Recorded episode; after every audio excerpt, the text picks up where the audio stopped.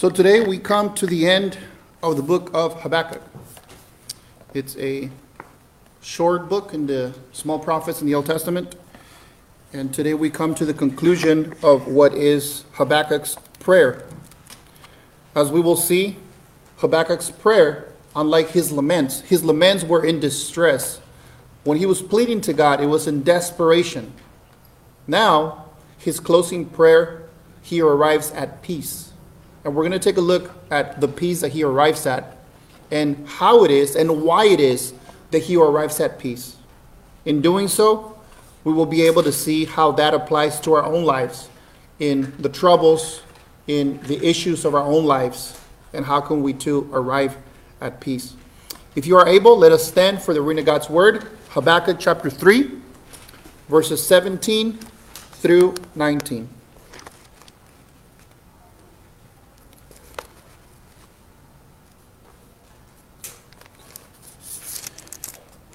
So the inerrant word of God reads as follows Though the fig tree should not blossom, nor fruit be on the vines, the produce of the olive fail, and the fields yield no food, the flock be cut out from the fold, and there be no herd in the stalls, yet I will rejoice in the Lord. I will take joy in the God of my salvation. God, the Lord, is my strength. He makes my feet like the deer's. He makes me tread on my high places. To the choirmaster with stringed instruments. This is the word of the Lord. Let us pray. Heavenly Father, thank you so much for your word. For indeed, your word is truth. Your word is like a lamp unto our feet, it is a source of living water that gives us comfort and security. Lord, as we see today in this conclusion of Habakkuk, give us such faith as Habakkuk had, that we may learn to have joy in Christ in whatever season of our lives we may find ourselves in today. We ask this by the power of the Holy Spirit and in the name of Jesus Christ. Amen. You may be seated. So, I titled today's sermon, Arriving at Peace Habakkuk's Conclusion. After lamenting, asking God, Lord, why is this happening to my people? After hearing back from God two occasions, and then pushing back as to why God was doing that, after recognizing then that God is perfect and holy in his attributes, after expressing that he is still afraid nonetheless, Habakkuk now closes his prayer with resignation with hope and with faith. With resignation, hope, and faith. It is those three aspects that are key to our message today. Habakkuk's closing demonstrates an attitude that we can learn from. When my son was about two years old, I brought him with me to the grocery store.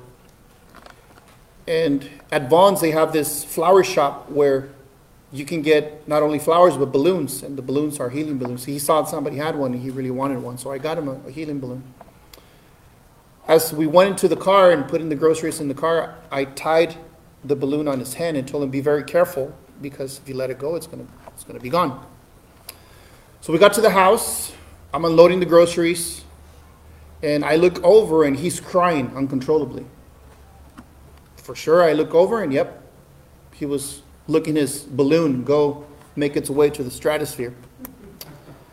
He cried bitterly for a while.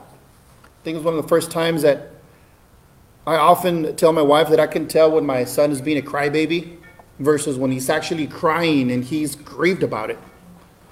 This was such time he was very, very grieved about the loss of his balloon. So I consoled him, I hugged him, and after a while, I noticed that he took a deep, long breath and he began to play with other toys. At that moment, I sensed that my little Zeke had resignation. That's what we mean when we say resignation. Not perhaps in the most common sense that we sometimes use that word, like I want to turn in a letter of resignation to my job, right? Not in that sense, but resignation, coming to terms with what is.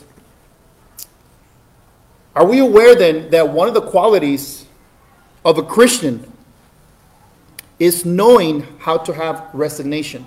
That is, how to have peace, acceptance of the providence of God. Because whatever we're facing in our lives, it is not that God lost control and all of a sudden a trial came your way that God didn't expect or did not decree in one way or another. How much do we trust God in His sovereignty then when what we value in life floats away, like my son's balloon? Are we unconsolably miserable? Are we grieving to a point that we are absolutely terrified or afraid? Now, granted, this does not mean that we don't mourn. This does not mean that we don't weep. It doesn't mean that we don't hurt. God understands all those things. It doesn't mean that we don't need a shoulder to cry on. But what it does mean is that as Christians, we are called not to lament like those that have no hope. That's what the scripture calls us to. So, with this in mind, let us look at the first and the main aspect of Habakkuk's prayer, which is Habakkuk's resignation. We read in verse 17 as follows Though the fig tree should not blossom, nor fruit be on the vines, the produce of the olive fail, and the fields yield no food, the flock be cut off from the fold, and there be no herd in the stalls. So basically, whatever the livelihood of Israel is, it's going to be gone. No fruit, not even in the aspects of figs and olives, was the most prominent fruit in the land. No olives, meaning no oil. They highly depend and depended on that for food and light at night, right? So that represents some sort of darkness. The flocks, right, whether sheep, rams, ox, they've dispersed. They're all gone. No harvest, no food, no animals. So Habakkuk understands if this happens, he realizes it's just a matter of time before they're done. They will die shortly after. There's no provision. We can understand then why Habakkuk still has fear. The situation he's in, the corruption of the land, God judging the people with the Babylonians coming in plundering them. This pretty much includes a very real possibility of their livelihood, what they depend on to live, being wiped out. Okay? So Habakkuk is anticipating that is a very real possibility. And hence, in this final prayer, which is actually a song, is addressed to be played. It is a very emotional song that Habakkuk is giving to God, it reveals his emotional and spiritual condition, coming to terms with the fact that the wars that might happen will likely happen. And in that, he has resignation. So that leads, that leads to asking us a question what, what do we fear most? What what do we value? Why do we do what we do? I will suggest that if we do a quick analysis of why we value the things we do and why we do the things we do, is very often for our preservation, for our self preservation. In what way? Well, we need a job, we need provision, we need shelter, food, security, comfort, survival. Some of us need to have a better diet, exercise, practice a healthy lifestyle. Perhaps we are dependent on certain kind of medication, treatments. Why? Why, do we submit ourselves to that? Because we want to extend our life, right? We want to take care of ourselves. Now, that, that is not wrong or sinful in itself. Those are things that God, in His mercy and provision, has put before us so that we can take advantage of those things. But if we are honest, as we think about those things that sustain ourselves and those things that make us live a relatively comfortable life, what would be our thought process and our reaction if we start thinking what it would be like if those things are taken away from us? We live in a culture that does not know, is not familiar with the self denying principle of resignation, of coming to terms with the facts of life that include suffering. We want to get out of that as soon as possible. And typically, again, if we're honest, we are not at peace when our comforts are taken away, let alone when something more serious is taken away or inhibited from our lives. Let us look at a couple of res- uh, resignation examples in Scripture other than Habakkuk, which was, we just read. The first will come from 1 Samuel when Eli asked Samuel to tell him what God told him, kind of threatening him to, you better fess up, tell me everything he said. And this is what Samuel said 1 Samuel 3:18. It is the Lord let him do what seems good to him. And then when David prayed, fasted, and wept for his child, but his child still died. Remember that? What are we told? 2 Samuel 12 23. It says, But now he's dead. Why should I fast? Can I bring him back again? I shall go to him, but he will not return to me. Another one, when Job was stripped of his family and his possessions. Job 121, he said, Naked I came from my mother's womb, and naked I shall return. The Lord gave, and the Lord has taken away. Blessed be the name of the Lord. I've been sharing with some of my brothers that as I'm studying the lives of the early particular Baptists, which means Reformed Baptists, basically, what we are today, that it includes a lot of suffering. Ministers, pastors, families losing their, their young children, losing their spouses, this morning, as I was talking to my wife, getting ready, and she was uh, rehearsing one of the songs, and I told her, I don't know. Like, I don't know if I would be ready. The theology is great. The blessings of God are astoundingly merciful to us. I don't know if I would be ready for a trial such as the ones I'm reading over and over and over and over in those that could be considered the ancestors of our faith. One of the ministers losing his family, his children, and upon losing one of his daughters, him thanking God for taking away because he says, How can we only thank God for giving and giving and giving? Shall we not thank him for taking away? For is he not in control?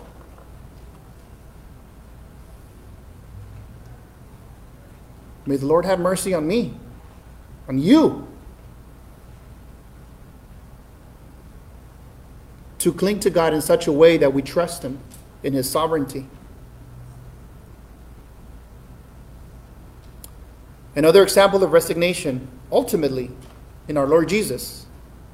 Mark 14, 36. And he said, Abba, Father, all things are possible for you. Remove this cup from me. Yet, not what I will, but what you will. That's the Lord Jesus.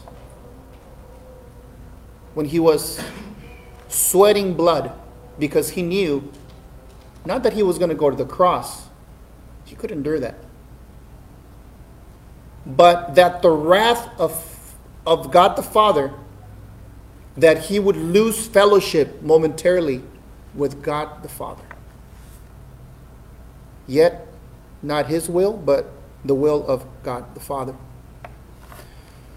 The Christian then should understand that in a broken world, in a sinful, fallen world, we will have loss, sickness, misery, and ultimately death.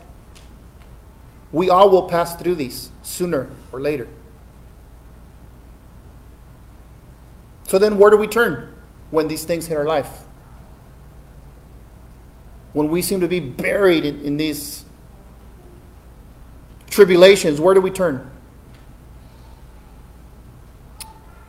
Well, first, let us be reminded that the Christian life, which includes congregating, discipleship, prayer, worshiping of God together, and in private, in a big sense, is like training for a battle. The theology we learn, the concepts we hold on to, the truth of Scripture that we learn. It needs to serve a purpose, right? To change our minds, our hearts, our character. So that when tribulation hits, we are prepared. When everything's fine, that's right. Even the heathen can do that. It is when the test comes that determines whether we are indeed what we say we are. Let us look at two quick scriptures that reveal that concept to us. Isaiah 40, verse 29. He gives power to the faint, and to him who has no might, he increases, increases strength.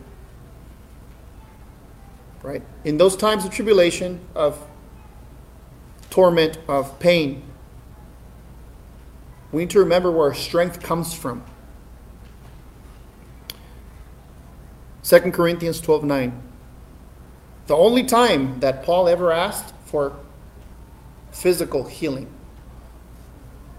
The Lord Jesus, what did he tell him? He says, But he said to me, My grace is sufficient for you, for my power is made perfect in weakness. So then, God's strength in our lives is primarily seen not when everything is good, but when things are not good and we are weak. When we realize we have nothing of our own account that can make us persevere through a difficult time. Now, the irony is that many people leave the faith during these times. Many people become discouraged and leave or denounce God during these times. Right? Because they think, well, this church thing, this God thing didn't really work out. Things actually got worse. You know, no thank you. Goodbye. I will suggest to you that that is someone who is training for a battle being a Christian, being a soldier of Christ, arming yourself with the required weapons. And when the enemy, when the enemy is finally approaching you, you actually take off your armor and you put down your weapons and you go at it just with your flesh. You realize what you're doing? You stand no chance. You're forfeiting all the training you did. Now, to some extent, a lot of this blame in our church today is from the pulpit because a watered down gospel is being preached. Because the prosperity gospel is prospering and people are believing it. And overall, the pulpits are not preparing the saints for the times of tribulation. And this is a misrepresent, misrepresentation of Christianity by our modern Americanized version of it. Let us not be lured in by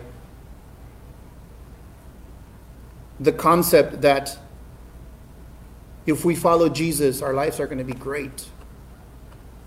There's no guarantees. Remember, Jesus said, Count the cost.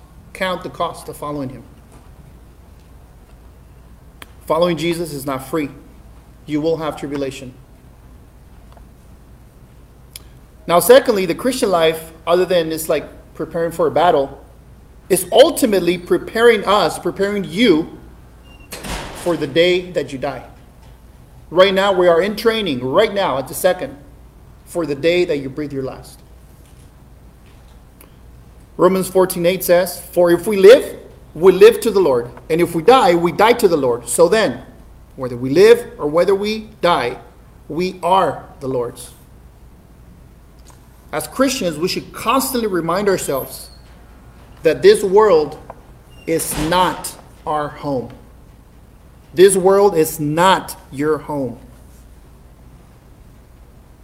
Psalm 39, verse 4 says, O Lord, make me know my end, and what is the measure of my days. Let me know how fleeting I am. In other words, the book of James also says that life is like a vapor. It's here and it's gone, like a breath. When you go out and it's cold in the morning, you breathe, you see the, the steam, and it's gone. A vapor. This past year, I preached three funerals. One of them for a dear and loved woman who was 97. The other one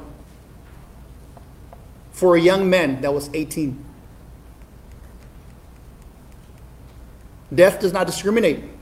Death will not discriminate you. You think that you're too old and you kind of got it all figured out, you're on your way out, you may still live a long time. You think you're young and that you have your whole life ahead of you? Might not. You might not. Death will not discriminate you. So then we must understand this concept of resignation, understanding and accepting with peace what is, just as Habakkuk realized that anything can be snatched from you at a minute's notice, including your livelihood and ultimately your life. And Habakkuk was made to realize this. He learned to be at peace with it. His prayer tells us so. He learned to be at peace with it, resignation. Now the question is why? Why was he at peace? Answer because he knew God. He trusted God, and hence he had hope. Leads us to our second characteristic of Habakkuk's prayer Habakkuk's, Habakkuk's hope. Verse 18 reads, Yet I will rejoice in the Lord. I will take joy in the God of my salvation. Habakkuk knows that calamity is certain. It's a done deal. The Babylonians, the Chaldeans are coming. And they're going to get spanked real hard by them. Yet Habakkuk, in his resignation, has resolved that he will still, he will still rejoice in the Lord. And this joy is a result of him being safe, of him, of him being in the Lord and trusting in him for his salvation. This type of joy is speaking of in Philippians, where it says that peace which surpasses all understanding, right, will be granted to us. Let us remember that that type of peace is needed when things are not okay. If everything's fine, I mean, we can easily be happy and joyful. But if we think in our lives to the times that we wish we had joy, or perhaps some of us think of it as wish we had happiness or that things were different, that's when we really need the peace that surpasses all understanding. In Habakkuk's case, where did that originate from? Let us take a look at verse 4 of the previous chapter, Habakkuk 2 4. It says, Behold, his soul is puffed up, meaning of those who are coming to plunder him. It is not upright with, within him, but the righteous shall live by faith. There it is. Habakkuk's faith, his hope, is not in some sort of ambiguous positive thinking garbage like we learn many times in our world today, or that we are trying to be pursued, uh, persuaded to think of. That he's going to, you know, live his best life now and become a champion that's not what he's hoping. He, he knows what's going to happen. His faith is rather based on the fact that he knows God. From his lamentations in chapter 1, we know that Habakkuk has expressed he knows the character of God that has been revealed to him. Namely, that God is eternal, that God is holy, that God is sovereign, that God is righteous, that he is a just judge, that he is merciful, and that God remembers his covenant with his people, and therefore God will ultimately be merciful. My friends, can we say today, can we affirm that God is, if He's truly sovereign in our lives, can we say that we know the character of God? Or the moment that our comforts are intruded upon, all of a sudden we have grounds to doubt God. Habakkuk wrote that key passage, being inspired by the Holy Spirit, that the righteous shall, be, shall live by faith, to remind us that ultimately, if we are righteous and if we are living by faith, we are secure in Christ. The righteous shall live by faith. Now, the question is are you righteous? Am I righteous? My friends, if our answer is yes, the only way God will agree with us is if we say that that righteousness that we have is none others than Christ. That's the only acceptable answer to God. Are you righteous? Am I righteous? This righteousness comes by faith, not in something vague, not in positive thinking, no. By faith in Jesus Christ, in his person and in his work. His virgin birth, his perfect life, his death on the cross, which we deserved, taking the wrath that you and I deserve, and then his resurrection from the dead, defeating sin, defeating death, enduring all shame. The grave could not contain him. He had to resurrect. By faith in that, in that person, in that Jesus, not the Jesus that we hear about in the cults or in pop culture, no, in that Christ, we then would be declared righteous by putting our faith in him. If this righteousness is not yours, God commands everyone everywhere to repent of sin and believe in that Christ, in that truth. This call is for me, for you, for all mankind. And it comes not in a family package, but individually. Nobody is born a Christian. We must be born again. So that we can have that hope as Habakkuk did and we can say that we too rejoice in the God of our salvation when things have gone wrong. When the, especially when the certainty of death is approaching. So then we see that this hope is based on true faith. Takes us to verse 19, Habakkuk's faith. It says, God, the Lord, is my strength he makes my feet like the deer's. He makes me tread on my high places. To the choir master with string instruments. Habakkuk's faith allows him the certainty that his strength is found in God. When all is gone, God is still present and in control. So then, will we be the type of Christians who, if ever hit with famine or heavy persecution in our church and our faith, if we ever are not allowed to enjoy meeting in such a comfortable place like we are today, we have to meet in our homes or whatnot. In the provision of us worshiping in this way, or the provision of our jobs is taken away, of our livelihood are at stake, then will then be a time that we turn our backs on God. Or will be like Habakkuk, applying and putting into practice all that we have learned, the faith that we have given, putting that in practice. Using the training and the weapons that we learned for spiritual warfare.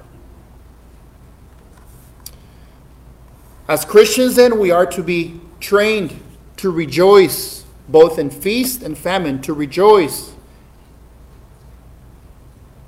when others are weeping. Again, it doesn't mean we don't weep with them.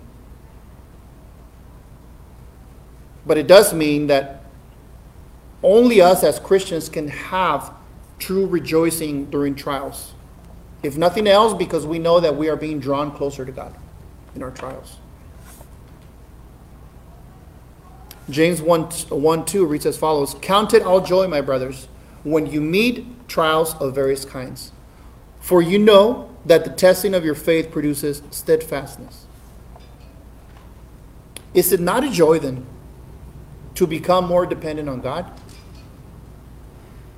Is it not a joy then to know that if God has ordained those trials in our lives, that He has providentially given us His church for us to bear each other's burdens, for us to weep with each other, for us to rejoice with each other,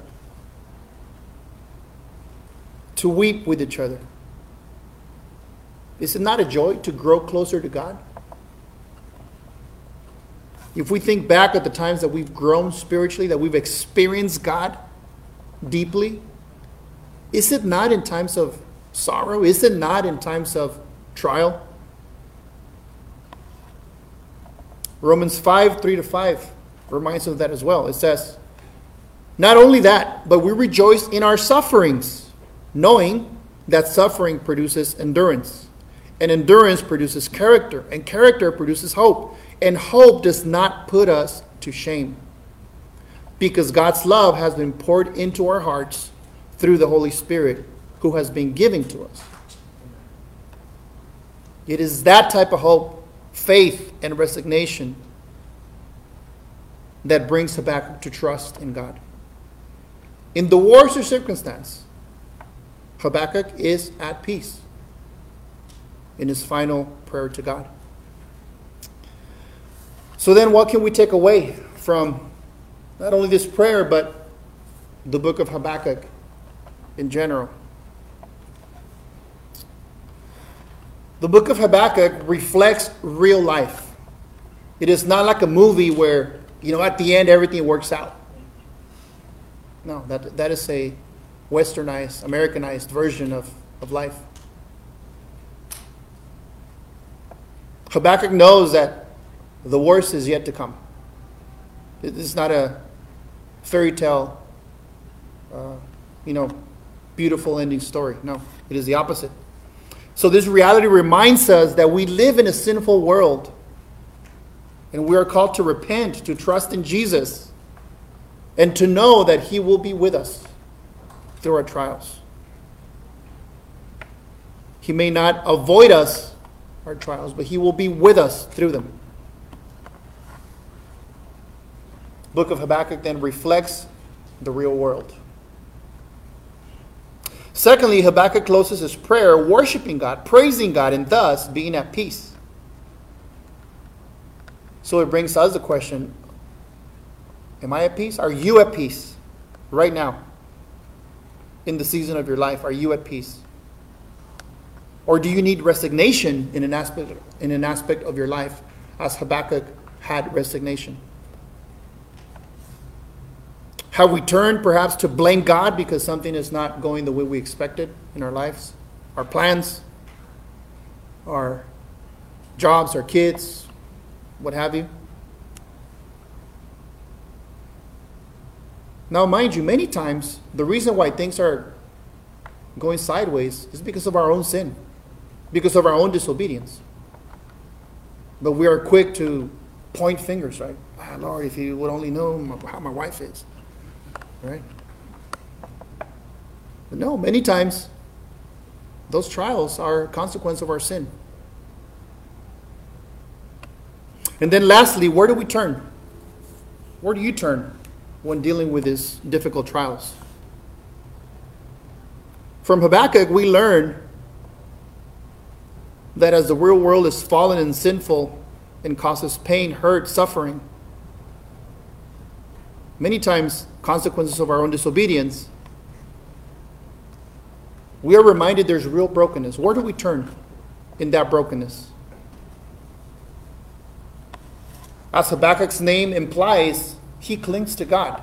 He holds on to what he knows God is merciful, just, good, eternal, all knowing.